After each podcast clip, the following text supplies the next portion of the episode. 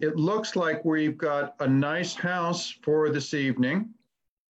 My name is Jeff Champlin. I'm a member of St. John's Church, and it's my honor to welcome all of us, those here and those of us coming in, um, to our first Mind Stretchers program. This is a community lecture program that I think our the mother of us all, Pat Clark, is not with us this evening, but I think it's about five years old in this format and goes back six years. Um, and this is the first time that we've done it uh, just virtually. So this is a new experience for us.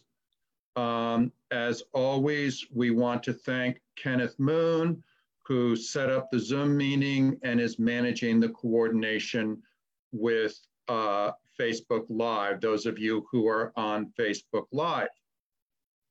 The main thing, however, is to introduce our speaker, who is Lisa Childs. You can see her there.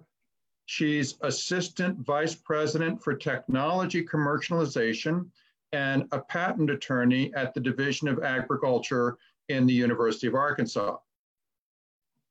Just in case life was dull, she also has her PhD, I discovered this evening, in genetics. And she is now a graduate student in the history department and a published historian. Uh, Patrick Williams, who is a professor there, recommended her to us for this program. When we started the program, we wanted to get the stories not told in American history and the stories that are especially important in terms of the folks who have been marginalized. And Reconstruction is one of those important stories. What Lisa will do for us this evening is to help us with an overview, but also to kind of focus in on Reconstruction in Arkansas and especially reconstruction in Sebastian County. Um, we're going to be doing this virtually. As you know, all of you are muted. That's so that we don't have background noise inflicting all around the presentation. Uh, you can see Jennifer Childs uh, is our moderator. Wave, Jennifer. Right. Jennifer Childs is our moderator. And what we'd encourage you to do, Lisa's going to speak for about 50 minutes. And what we'd encourage you to do is to use the chat feature to flag questions to her. Um, and you can use chat both in Facebook and through Zoom. And then she'll sort of field the questions and relay them to Lisa. So I'm hoping we can have a good conversation uh, following up on Lisa's presentation. And with that, Lisa, I would like to hand it to you. Thank you. Let's get the slides up. And let's see, how do we do it? Those of us who are stupid, how do we do it so we're seeing only this? There we go. You might, everybody, want to put yourself on speaker view. And there's Lisa's slide. Good. All right. So thanks so much, Jeff, for the invitation. It sure did take us a while to get here since we started out thinking we were going to meet on St. Patrick's Day. Um, as, as Jeff said, I am a historian. Most of my work has focused on 19th century US history, especially here in Arkansas because it's somewhat relevant to some of the things I'm going to say. I was raised Methodist, but I am now a member of St. Paul's Episcopal Church in Fayetteville. Um, and also, my job sounds complicated. And what I do is I help my team find ways for our re- researchers' inventions to be put to good use. Obviously, I'm not speaking for my employer tonight. So, in preparing for this evening, I've been asking friends and relatives what they know about Reconstruction. I've been hearing a variety of responses. My husband said it was something about carpetbaggers. Another friend said it was a long time after the Civil War and maybe to punish the South. One friend actually refused to answer. I've had several people say they don't know what it's about. I'll tell you right now that we're only really going to touch on it. Patrick Williams, who was your original speaker, spends two and a half weeks on it in his Arkansas history class. Yale's David Blight teaches a semester class on Civil War and Reconstruction. He spent six of his 27 lectures on Reconstruction. This textbook, Arkansas, A Concise History, devotes a full chapter out of 15 on Reconstruction. But what is Reconstruction? Reconstruction was intended to be a way to bring back the seceded states into the Union without undoing emancipation. It was to rebuild or reconstruct the Union. It began as early as 1863 in Louisiana and Arkansas when Union troops regained control of regions within those states. It ended in 1877 with the inauguration of Rutherford B. Hayes and the removal of federal troops from the South. During those 10 or 15 years, a president was assassinated, another president was impeached, almost removed from office. There were three constitutional amendments ratified. Slavery was banned, and Black men got the right to vote. It was also a time of horrific, ongoing political violence as white people resisted those changes. I want to start by showing you a six minute video from the Equal Justice Initiative which they released after George Floyd's murder. I think it does a good job contextualizing what was accomplished during Reconstruction and the awful pushback by white people who were desperate to hold on to what they had. Sorry, I think I forgot to enable content.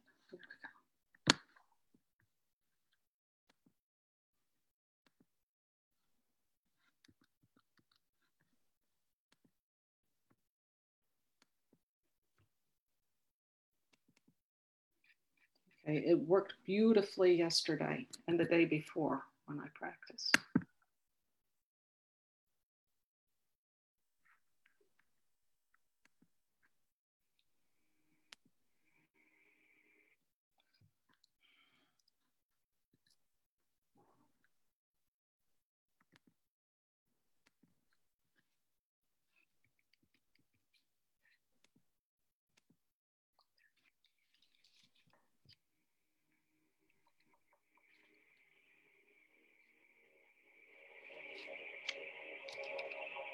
After two and a half centuries of enslavement in the United States, where Black people were tortured, abused, sexually assaulted, killed, and subjected to forced labor, emancipation finally came at the end of the Civil War with the ratification of the 13th Amendment in 1865. Most formerly enslaved people in the United States were remarkably willing to live peacefully with those who had held them in bondage despite the violence they had suffered and the degradation they endured. Emancipated Black people put aside their enslavement and embraced education, hard work, faith, and citizenship. This period called Reconstruction held great hope for America and Black Americans in particular. But the Reconstruction era's initial hope for progress gave way to devastating, deadly violence. Between 1865 and 1876, thousands of Black women, men, and children were attacked, killed, and terrorized by white people who were shielded from arrest and prosecution. During the Memphis Massacre of 1866, white mobs indiscriminately beat, robbed, tortured, shot, raped, and killed Black women, men, and children. In the course of three days, 90 Black homes were destroyed, and all Black schools and churches were burned to the ground. Black residents were stripped of their belongings and forced to flee into the woods. There was no criminal prosecution against the white instigators of the Memphis Massacre, one of hundreds of such incidents during this period. The surge of anti Black violence prompted Congress to approve the first Reconstruction Act in February 1867 to ensure that Black people's equality would be reinforced. In 1868, the 14th Amendment declared all persons born in the country were citizens regardless of race and thus entitled to privileges of citizenship, due process, and equal protection. Over 80% of eligible Black men registered to vote. Schools for Black children became a priority, and courageous Black leaders overcame enormous obstacles to win elections to public office. This triggered a violent backlash from those within the white community who could not accept Black equality.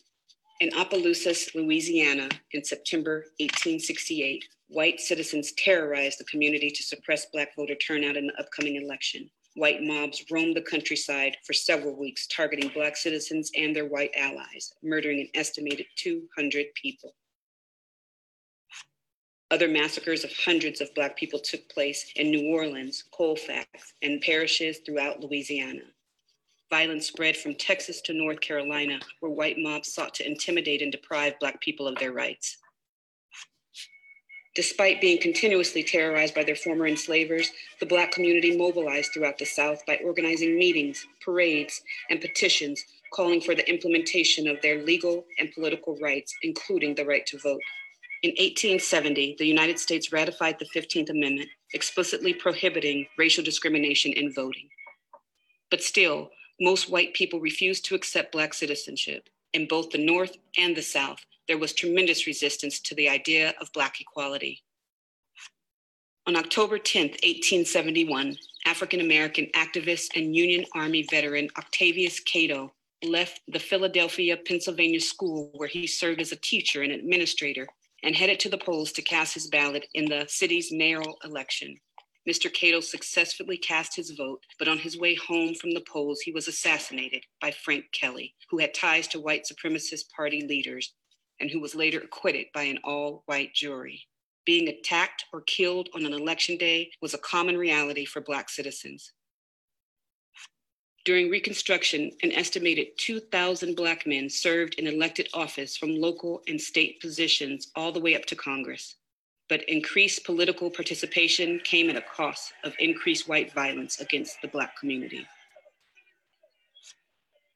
In Vicksburg, Mississippi, in December 1874, where Black people gathered to protest the removal of their elected Black sheriff from office, white mobs attacked and killed at least 50 of them. And then in 1877, just 12 years after emancipation, the meager progress that was made towards securing equal rights for Black citizens was abandoned when political compromise with Confederate holdouts resulted in the removal of the last federal troops from the South. The commitment to abolish chattel slavery was not accompanied by a commitment to equal rights or equal protection for African Americans, and the hope of Reconstruction quickly became a nightmare of unparalleled violence and oppression.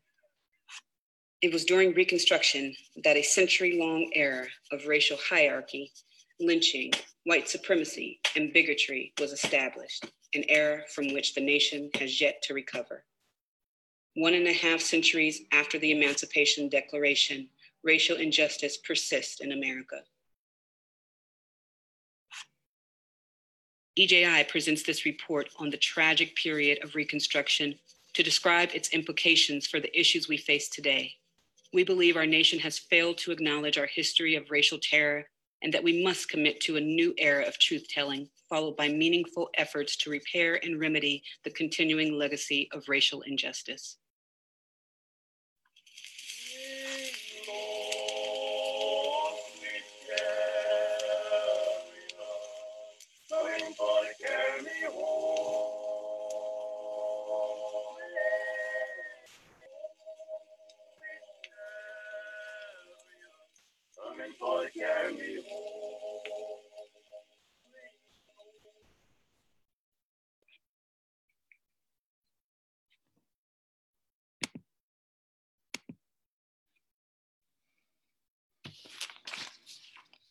So my goal tonight is to try and touch on a smorgasbord of Reconstruction topics I think an Arkansan should know something about in the hopes that you'll leave with at least the notion that Reconstruction, while it wasn't perfect, it accomplished more than it might have done. And the result was a nation that was almost unimaginably different from the slaveholding nation we started the 1860s with. The United States faced a challenge as the Civil War ended. How do we reintegrate the rebelling states into the nation? And how do we do this while abolishing slavery? Some of what you hear tonight might sound familiar to you. It might sound like the civil rights movement of the 1960s, or it might sound like what's happening right now. The civil rights movement era is, in fact, called by some historians the second Reconstruction. And some are suggesting that we're in the middle of the third Reconstruction of the United States right now.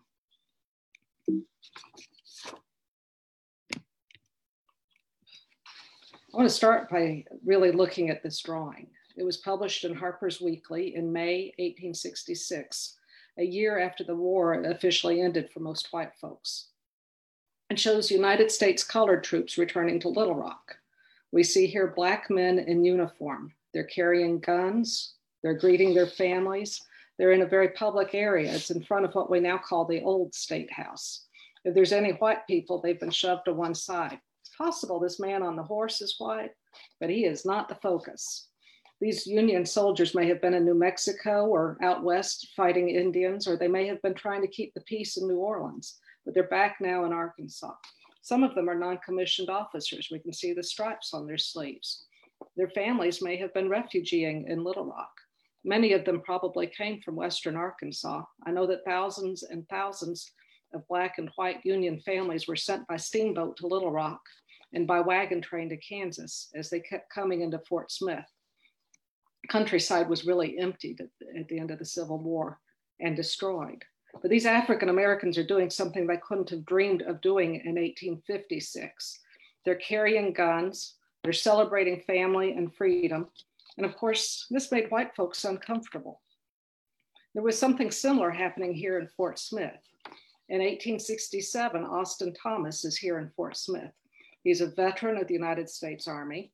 He was born in Washington County, Kentucky, about 1819, and somehow he was in Little Rock in September 1863 when he enlisted in what became the 57th United States Colored Infantry.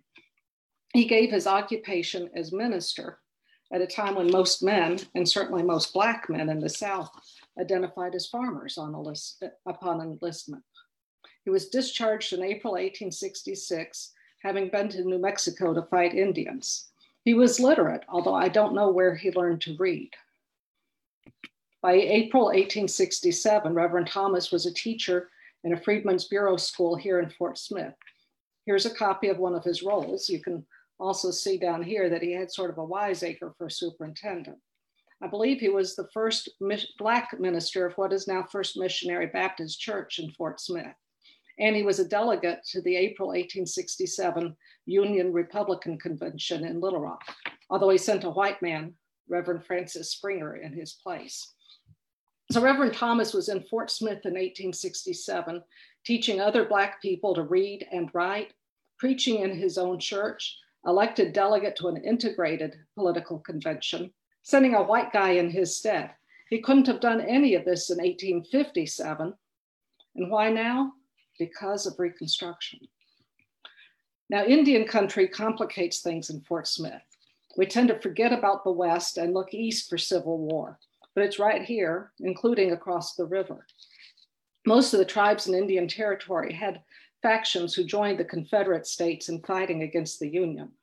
They had come from southern lands on their trek west, and as part of becoming civilized, they had acquired slaves.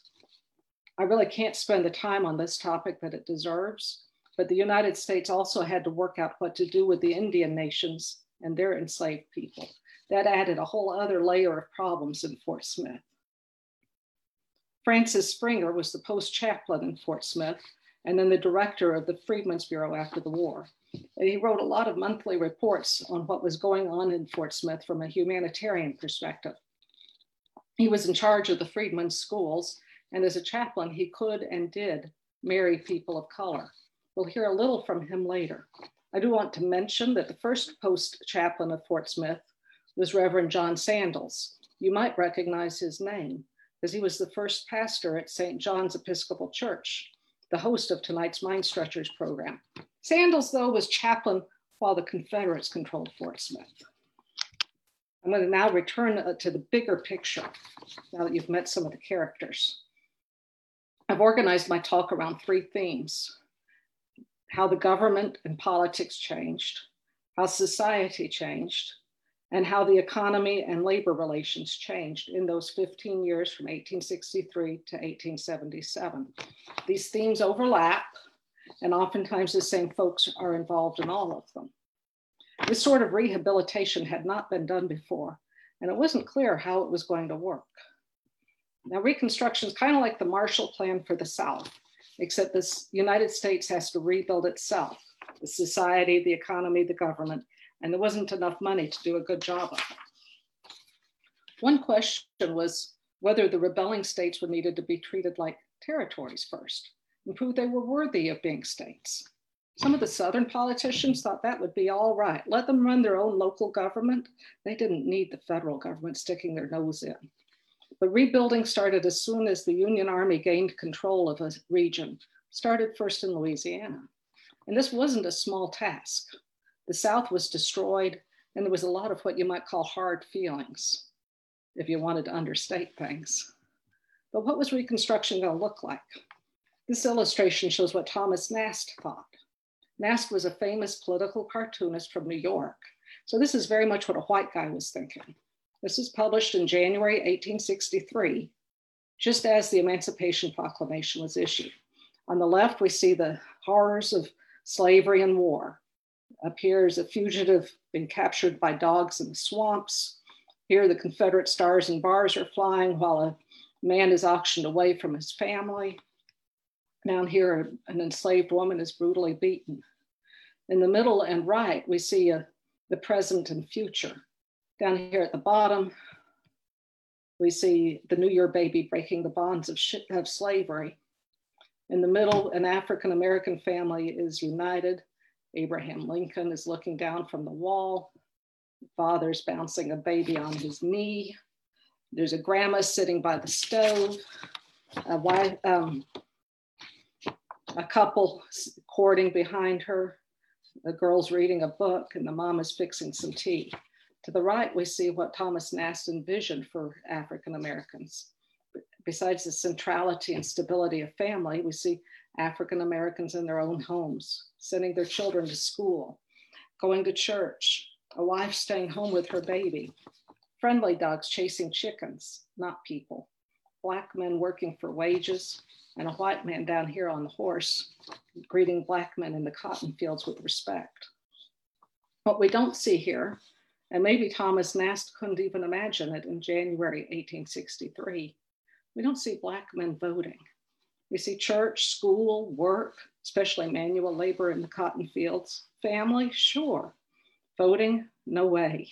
But by January 1868, white men could imagine black men voting and even being elected. In fact, that turned out to be what Southern Union men saw as likely to save them. Why? Reconstruction. Now, what did Reconstruction look like here on the ground in Sebastian County? Western Arkansas needed a lot of re- rebuilding, literally and figuratively.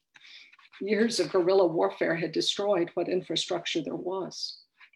In 1863, Reverend William Baxter fled Fayetteville for points north. It took him a week to get to Springfield, Missouri.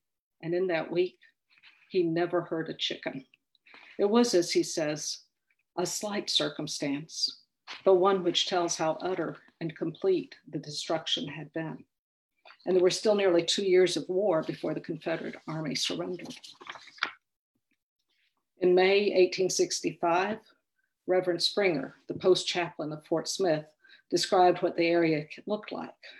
He'd come to Western Arkansas about the same time Reverend Baxter fled. He wrote, The country is wasted of almost everything essential to housekeeping wearing apparel, bedding, culinary and tableware, furniture, mechanical tools, implements of husbandry, poultry, sheep, hogs, horses, mules, and cattle are either carried off, consumed by fire, or otherwise destroyed. And then, as a still further cause of poverty and suffering, dwelling houses, barns, stables, garden, orchard, field fences have been torn down or reduced to ashes. These appalling wastes of war impart a tinge of gloom even to the bright prospects of an immediate cessation of hostilities and the return of peace. And this was about 15 months into Arkansas's Reconstruction, what Springer doesn't say is that these appalling wastes of war were not the result of pitched battles between armies, but from guerrilla warfare, attacks on neighbors and on the land itself. The last major battle in Western Arkansas was Prairie Grove in December 1862, but federal soldiers were regularly ambushed. Unionists, both men and women, suffered assaults, foot burnings, hangings. Near Frog Bayou in Crawford County, a Union officer was murdered by soldiers in his own unit. Arkansas Union volunteers, the soldiers were serving in state near home, making them and their families targets and then refugees. Thousands and thousands of Union families, Black and white, came to Fort Smith seeking shelter. Now, this is a refugee camp in Helena. I should tell you all that to start with, the Union Army had what they saw as a problem.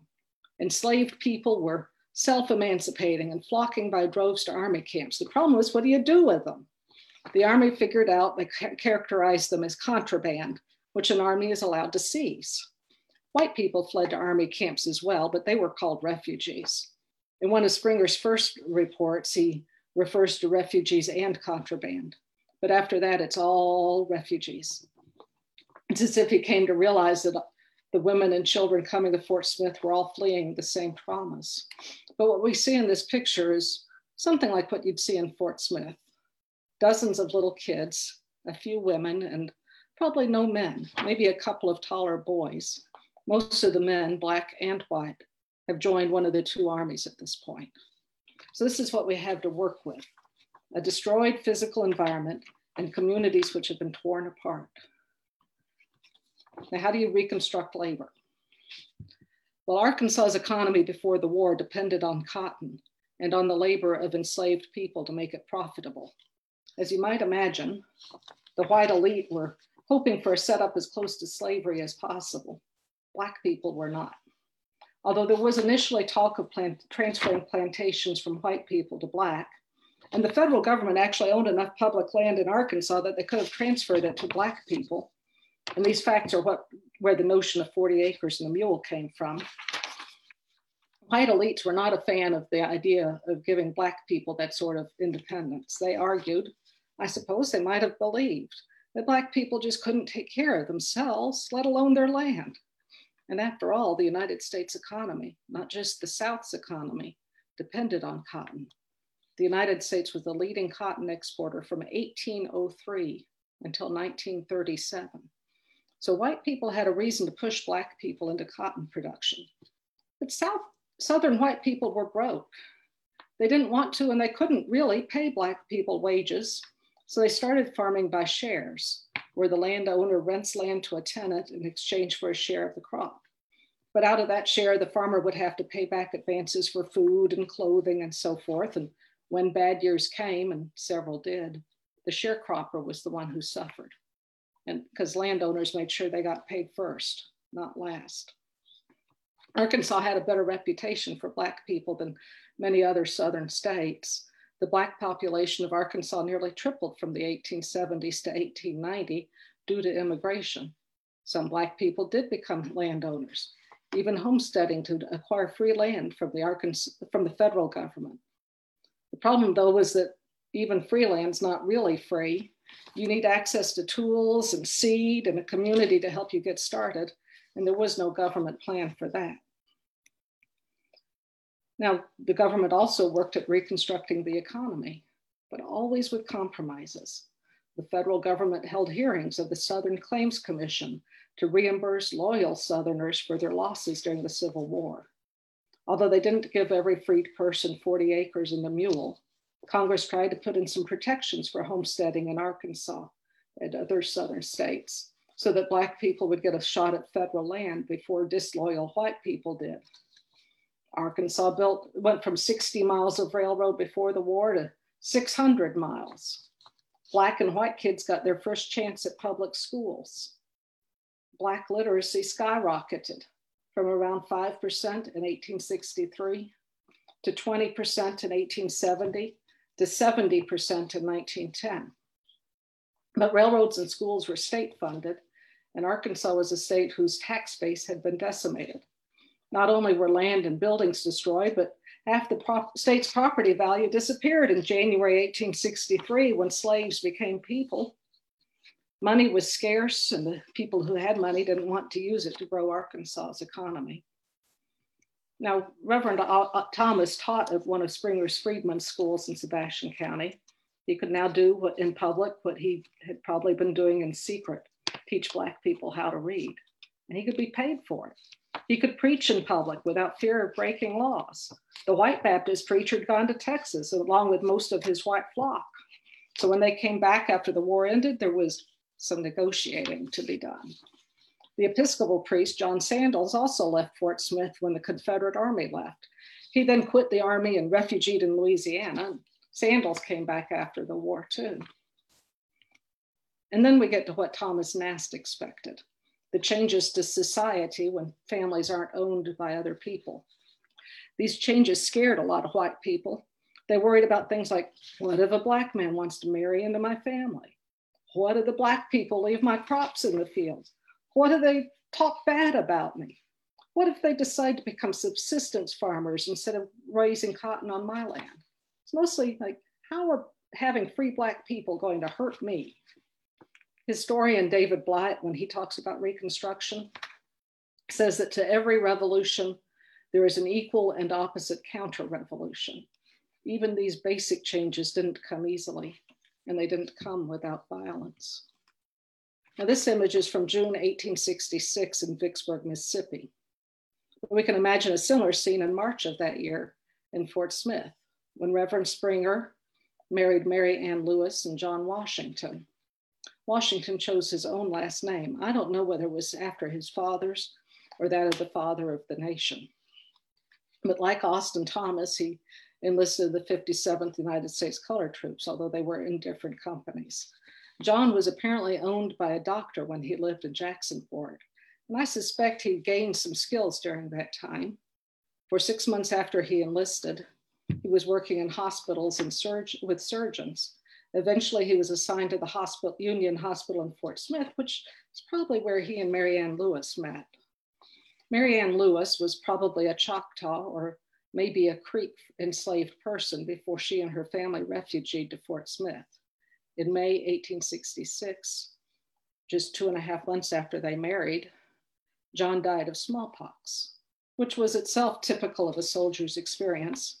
More died of disease than of battle wounds. Mary Ann drew his pension.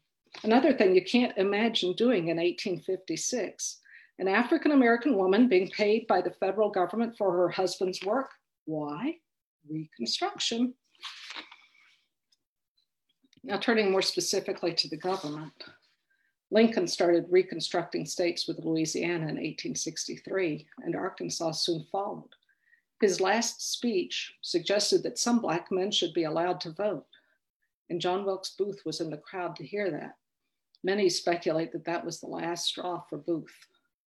As the Civil War ended, white men in the seceding states were expecting a harsh period of punishment and atonement. Instead, Instead, Johnson became president. He was not actually a Republican, but he was sort of a unity vice president. He took a hands off approach to Reconstruction, pardoning Confederate leaders willy nilly. And so long as enslaved people were not literally re enslaved, he let the seceded, seceded states do whatever they wanted. This did not go well for African Americans, as you might expect. And it actually upset Northerners who maybe hadn't exactly decided what the right outcome was for the Civil War, but they were pretty sure that bloody attacks on Black people was not what they had in mind. This time was called presidential reconstruction. Congress was not initially in session, and once they came back, they didn't have enough votes to override Johnson's vetoes. So Johnson was able to spend a year and a half undoing what the Union Army had done. But in late 1866, congressional elections meant the Republicans had control of Congress and they had had enough, at least for now, and pushed back. It started a time called Congressional Reconstruction.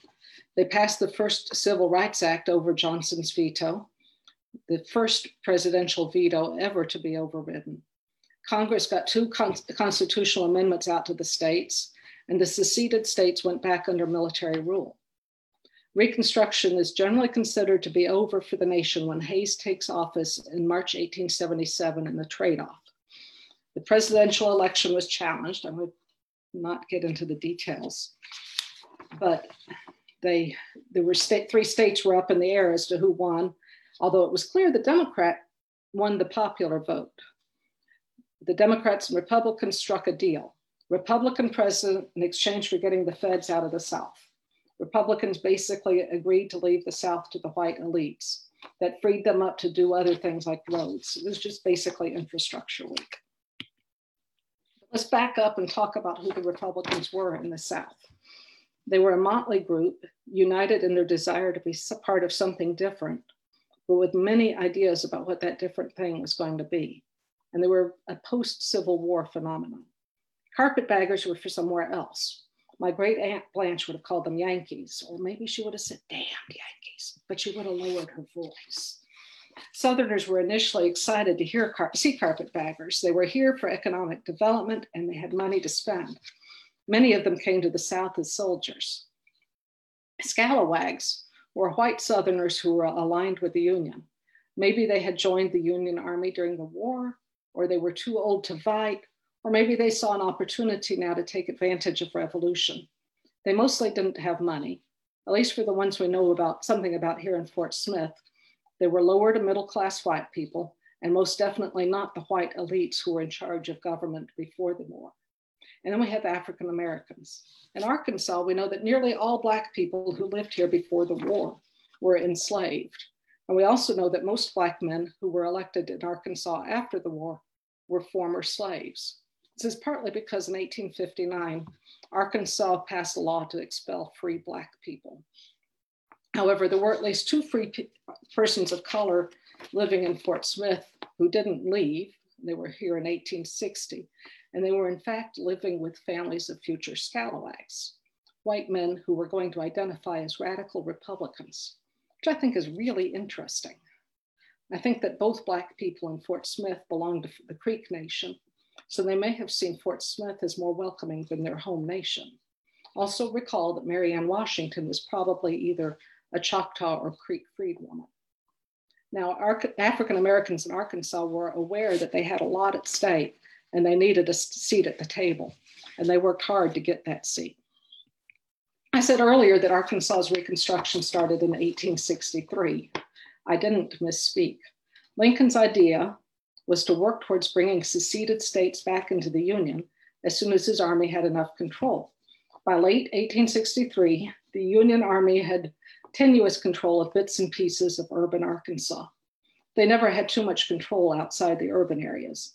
But Lincoln proposed a path back into the Union for the rebel states, and the path began with finding enough white men to take a oath of loyalty to the United States, enough to equal 10% of the voters in the 1860 election.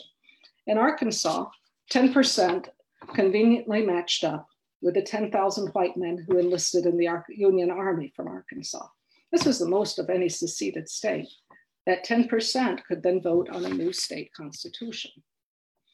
With pre war politicians not allowed to vote, let alone hold office, there were opportunities for white unionists seeking a chance kind of a vacuum to be filled. But the 1864 Constitution looked pretty much like the one Arkansas put in place when it became a state in 1836. It did ban slavery, and men who weren't loyal to the United States couldn't vote. Delegates from about half the state voted to put this Constitution in place. In 1866, the Arkansas Supreme Court voided the ban on disloyal voting, and the political elite the men who had all gone to the side of the Confederacy regained power. Or, as the Republican Governor Murphy put it, bitter enemies of the Union were back in politics. They did their best to put things back the way they were before the war, including committing 10% of the state budget to supporting Confederate soldiers, everything from pensions to artificial legs. Now, this reversion presented a problem to white Unionists in the state or maybe more than one problem. One problem was that they liked being in charge. Another problem was they did not like Confederates pretending the war had never happened. A third problem for some of the white Unionists is that they thought Black people deserved better or that they might be allies for white Unionists. So they started thinking about something that was once unthinkable Black suffrage, suffrage meaning voting. Between August 1866 and November 1866, Confederate men were not just sitting in Little Rock rejoicing in their regained power. Instead, they were killing Union white men and freed people. There were at least 52 unpunished murders of Black people, and probably more like 100 in Arkansas. Even before August, white men were murdering Black people. Near Pine Bluff in March 1866, 24 Black men, women, and children were reportedly found dead hanging from trees. So Union men wanted to do something. And one group of them called a statewide Republican convention, or as the Van Buren put it, a disunion convention in December 1866. This statewide convention was here in Fort Smith. The lead organizer was the editor of the only radical newspaper in Arkansas, the Fort Smith New Era. Conservative papers, like the one in Van Buren, accused the, the convention of treason, while the convention accused President Johnson of treason. Contrary to this headline, which says, couldn't go Negro suffrage, wool stuck to their teeth, the convention actually passed a resolution in support of Black suffrage, but two delegates, including one from Sebastian County, quit the convention over it. The state, this statewide Republican convention elected a committee to go to Washington, D.C. to lobby Congress in favor of Black suffrage. The state legislature, which was filled with Confederates, also sent a committee to Washington. It, they got there ahead of the Repu radical Republicans in early January. They lobbied Congress and had dinner with most of Johnson's cabinet. But the word that they heard was that they had to pass the 14th Amendment, which is birthright citizenship, before they could even think about being admitted back into the Union. But this December convention was not the end of it. The delegates who walked out called their own local convention in Van Buren in February and followed up with an April statewide convention in Little Rock. Already, the conservative unionists and radicals were at odds over what Reconstruction in Arkansas was going to look like. But things at the national level were moving fast. By the time April 1867 rolled around, the conservative unionists had come around to the radical way of thinking. The white unionists agreed that Black men needed the vote if they were going to get their way in Arkansas and if they were going to get back into the Union. But this April 1867 convention was even more of a change than the December convention. Three Black men were chosen as delegates, and one of them was from Fort Smith. It's our friend Austin Thomas. Now, Reverend Thomas didn't go to Little Rock, he was represented by proxy of our friend Reverend Springer. The next step after was to call for another constitutional convention, one where Black men would be guaranteed the right to vote. This call came in November 1867, and Black men could be, vote on these issues. Now, my great great grandmother's uncle, Moses Bell, was on the Republican ticket as a proposed delegate from Sebastian County. And according to the Fort Smith New Era, many of the Black men voted for the Constitutional Convention, but refused to vote for Moses Bell. I don't know why, I haven't figured that out from the record, but this is part of the challenge of having a big tent. Not everybody agrees with everything and everyone. By spring 1868 in Arkansas, nearly 67,000 men had registered to vote, including 22,000 African Americans. And in March, they passed a new constitution, which enfranchised Black men and disfranchised white Confederates again. And the Ku Klux Klan appeared in Arkansas shortly thereafter, bringing threats and violence with them. While Fort Smith didn't end up under martial law, Republican Governor Powell Clayton put 10 counties under martial law and effectively shut down Klan violence, but not before hundreds more people were killed in Arkansas. So in 1868, the first Black men were elected to office in Arkansas, including to the state legislature, which got right to work. They passed bills to fund public schools. They created the land grant university, which is now the University of Arkansas Fayetteville. They funded railroads and highways. They passed a law to protect tenant farmers. They also formed a state militia and banned night riders. Dealing with night riders was important white supremacists was not were not going down without a fight, literally. After they got pushed out in the March 1868 elections and they realized that black men were getting the vote, they stepped up what sometimes euphemistically called extra legal activities. In this case, they were murdering people. As Governor uh, Clayton reported to the Congress, in Arkansas, some 400 people were killed in political violence between March 1868, when the new Constitution was passed, and November 1868, when the presidential election was held. Clayton's state militia was made up of former federal soldiers, black and white, which, well, it did shut down the Ku Kluxers for a while, but let's just say the white supremacists were not exactly happy about black soldiers telling them what to do. From Monticello, W.M. Harrison reported violence against Black preachers on the eve of the 1868 presidential elections. He said that the Klan cannot and do not expect peace. Their object is war. Terror reigns here. I am not terrified, but think it probable that I shall be assassinated in a few days. I shall die a Republican. I pray you send us at least 10 or 15 soldiers. Arkansas began Reconstruction earlier than most states, but also ended it earlier. In 1873, Arkansas gave Confederates the right to vote back. It was the last state to do so, but it was definitely the beginning of the end. That big tent Republican Party was always filled with fragile alliances and full of splits but the Brooks Baxter War of spring 1874 was the oddest. To quote the Encyclopedia of Arkansas, the Brooks Baxter War was an armed conflict between the supporters of two rivals for the governorship, Joseph Brooks and Elisha Baxter. Brooks was a carpetbagger, Baxter was a scalawag. Both had been Republicans and their platforms were similar. There was litigation over who won the race, and then the fight became physical quoting again the encyclopedia.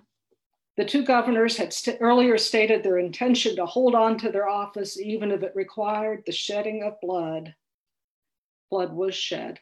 200 men were killed across the state before President Grant's administration declared Baxter the legal governor. Even in Fort Smith, editors of competing Republican newspapers battled it out, throwing brickbats at each other. While Republicans fought over fragments of power, the Democrats took over Arkansas. And the first thing they did was pitch out the 1868 Constitution. And with it, they threw out most of the power of the governor and other elected officials and wrote in a lot of details to limit the government's power, especially the executive branch. We're still dealing with this 1874 Constitution today. However, just because the Democrats regained power didn't mean that Black men left office or quit voting immediately. The last Black man in the state legislature was there in 1893. Admittedly, after that, there was a drought of Black elected officials for 80 years. But Black men weren't just voting and being elected to office, they were hosting political conventions for Black and white people. Here's one in Fort Smith in 1870. The convention is hosted by Reverend Thomas's church, although he had died in April of that year. Um, Granville Riles was later moved to Little Rock, where he was elected to the legislature in 1883. He was a minister in the African Methodist Episcopal Church and went to Indian Territory to be a missionary there. Backing up a little bit in time, this illustration is from 1870, just after the 15th Amendment was passed which is Black suffrage. And this one is just packed full of hope and expectation. In the center, there's a parade with African Americans and whites. We can see in the vignettes at the corners men who are supporters of rights for African Americans, including Grant at top left, Lincoln at top right, Frederick Douglass in the middle. I think the documents are super interesting. We've got the Bible, the Emancipation Proclamation, the Magna Carta, the Declaration of Independence, and the Constitution, and the labels of the activities going clockwise from the top right. We till our own fields. We will protect our country as it defends our rights. Family freedom unites the family circle. The holy ordinances of religion are free. Our representatives in the national legislature, for there was a senator and two US representatives, the ballot box is open to us. Liberty protects the marriage altar. Education will prove the equality of the races. And these men in Mason garb unite in the bonds of fellowship with the whole human race. But unfortunately, the counter revolution was right there. This political cartoon was also drawn by Thomas Nast, but in 1876, after the compromise was made, which took the federal soldiers out of the South. It was captioned Is this a Republican form of government? Is this protecting life, liberty, or property? Is this equal protection of the law? Of course, the counter revolution was horrific. Political violence was intended to ensure that white supremacy was entrenched in the United States. But I want to close by telling you a little bit more about Mary Ann Lewis. Like Paul Harvey, I want to tell you the rest of the story.